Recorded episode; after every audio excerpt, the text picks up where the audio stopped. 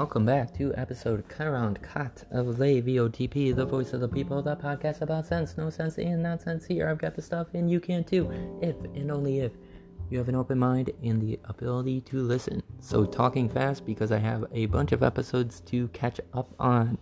So, let's get down into the thicket of it with, again, Relient K album, The Bird and the Bee Sides.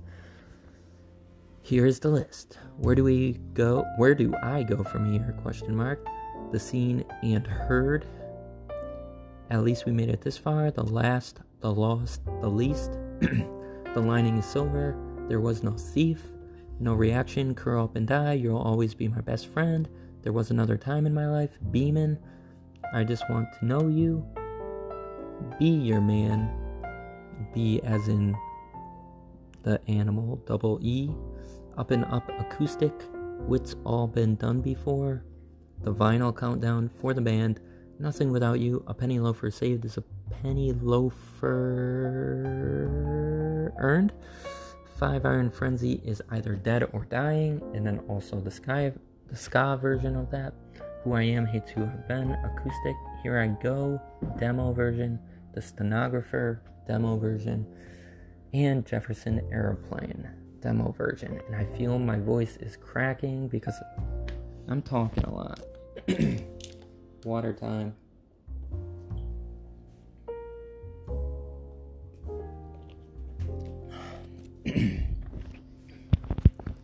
okay, so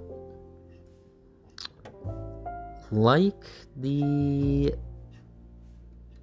wait one second one second let me get my let me get my thoughts on this one. So, like the last album, Forget Not Slow Down, this is another album where I think there's some good stuff and some okay stuff, and then some some stuff that I'll just skip. So I love at least we made it this far. I love there was no thief. Curl up and die. You'll always be my best friend. Up and Up is always good. For the Band is a fun one. I do, even though the song is kind of silly and stupid, I do like the ska version of Five Iron Frenzy is either dead or dying. It just shows that they could do different types of songs you know, they could do the normal version, they could do a different version. um, Here I Go is good, The Stenographer is good, Jefferson Airplane is good. There's a lot of good stuff here. However, this is a long album. They have 25 songs on here.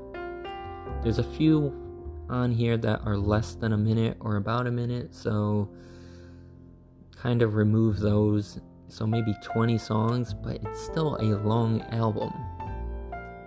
I think if they fine tuned this album and they took out some of the extra stuff,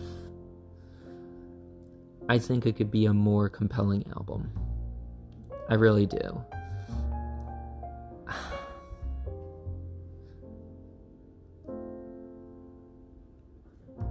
It's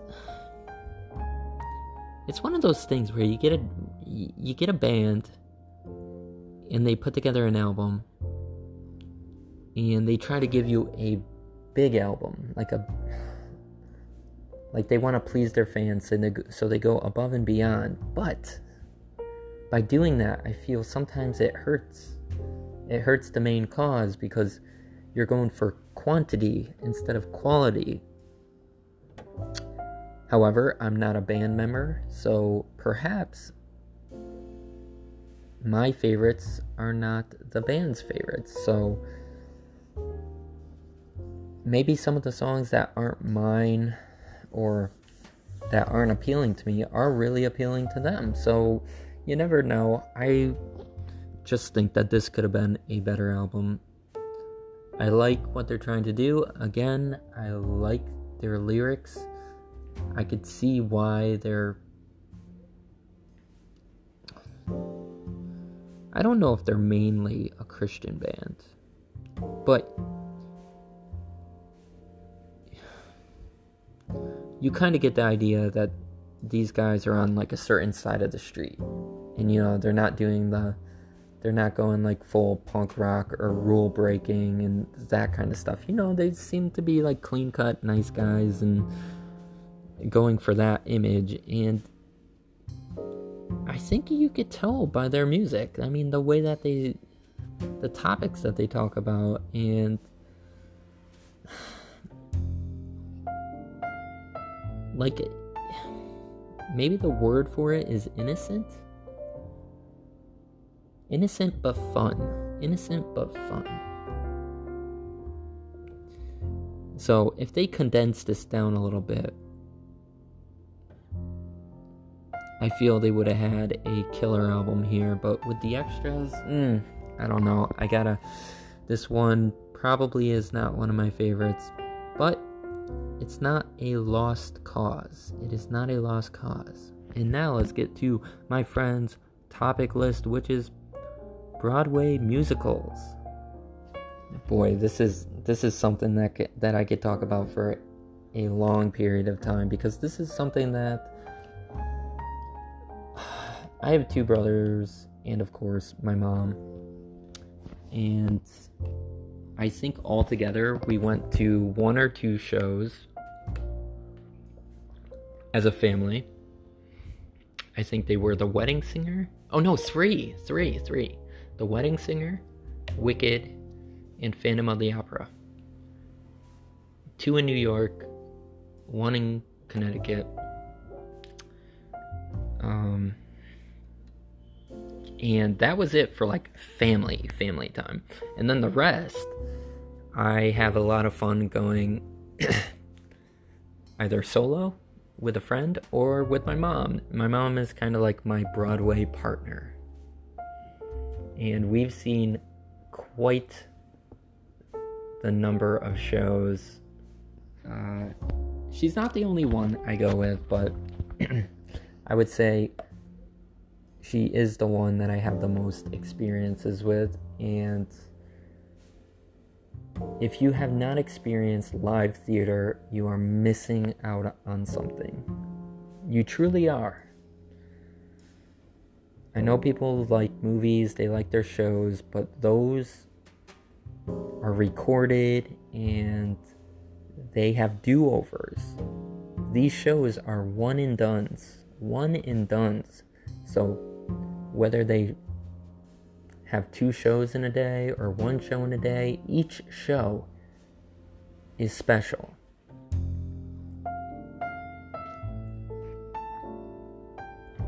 Now, I mentioned that me and my brothers, for my mom's birthday, we put together a Broadway Disney room for her. So I'll talk about those musicals that we saw or those that we incorporated within her room, which was Phantom of the Opera, which has one of the most amazing albums. The score, the lyrics.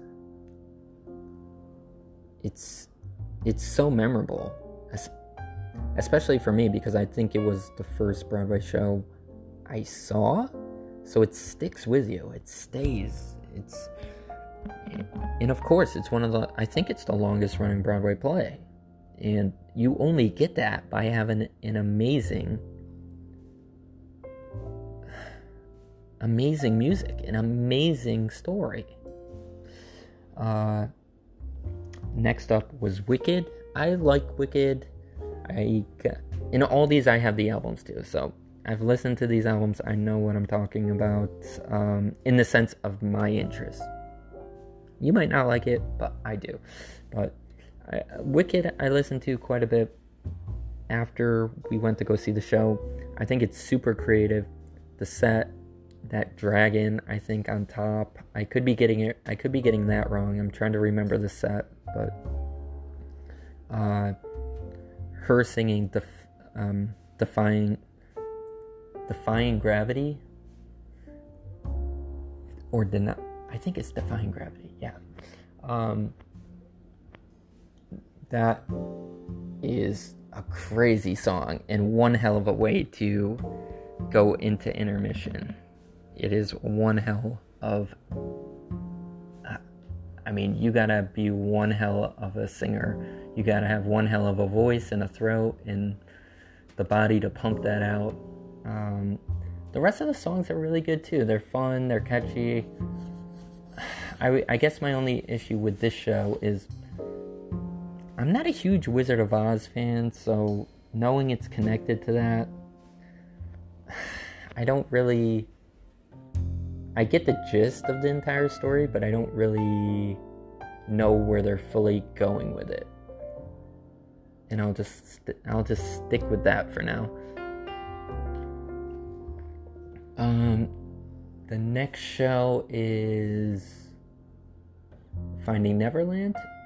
I absolutely love this show.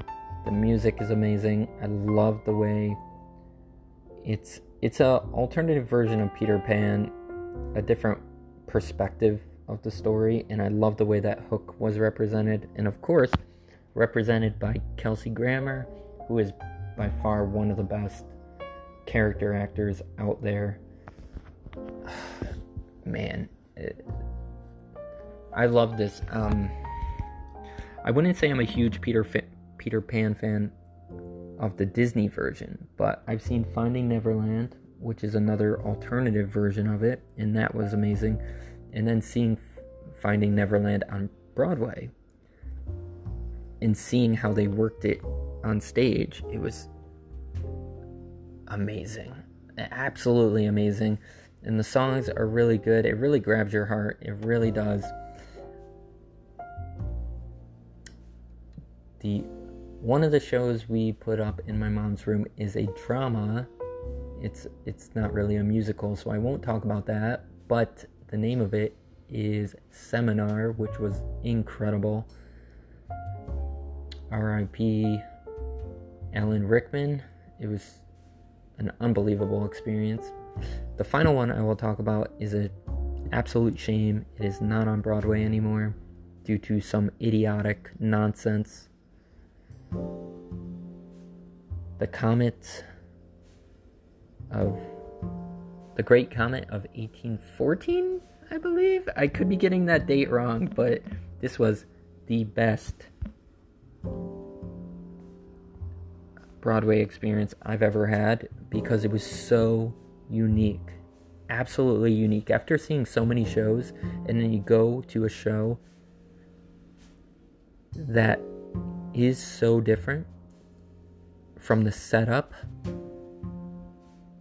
to the arrangement of characters, to the placement of characters, to the story, to the sound, to the blend of genres. It was absolutely incredible. The interaction between the audience and the actual characters on stage. It pretty much was a show where, in my eyes, there was no audience. The entire place was the show. And if you want to hear a really cool album, oh, I'm forgetting his name. I'm forgetting his name. I've I've seen this guy, the guy who did all the music. I've I've seen him solo uh, I can't remember. I can't remember his name, but how he built the songs and how they came out, it's just amazing. And then we saw it with Josh Groban, and obviously he's going to elevate any show. Um, but it wasn't just about him. The rest of the cast was incredible, absolutely incredible. And shout out to the girl that gave me one of the little notes, one of the little love notes in the show. And shout out to the guy who took my mom's hand and gave her a kiss on the hand. It made her day, and my mom always said that she wanted to be up on stage, and our seats were on stage um, where the where all the uh, cast members were uh, intertwining, like in and out, like going through all these different pathways. And it was just such an, an experience. And it's sad. It's so sad that this is not on Broadway anymore because this had the chance of longevity. This truly had that chance. It had everything going for it from a crazy, unique, diverse cast to amazing music to a set that I've yet to see anywhere else. And like I said before, one of the only shows where it felt the entire place was incorporated in the show. So go check out those albums, those shows. Let me just recap Phantom of the Opera, Wicked, Seminar, if you could check it out, maybe you could hear like an audio version, but it's not musical. Finding Neverland and the Great Comet of 1812. Hopefully, I'm getting that right. And this has been episode Current Cut of Lay VOTP.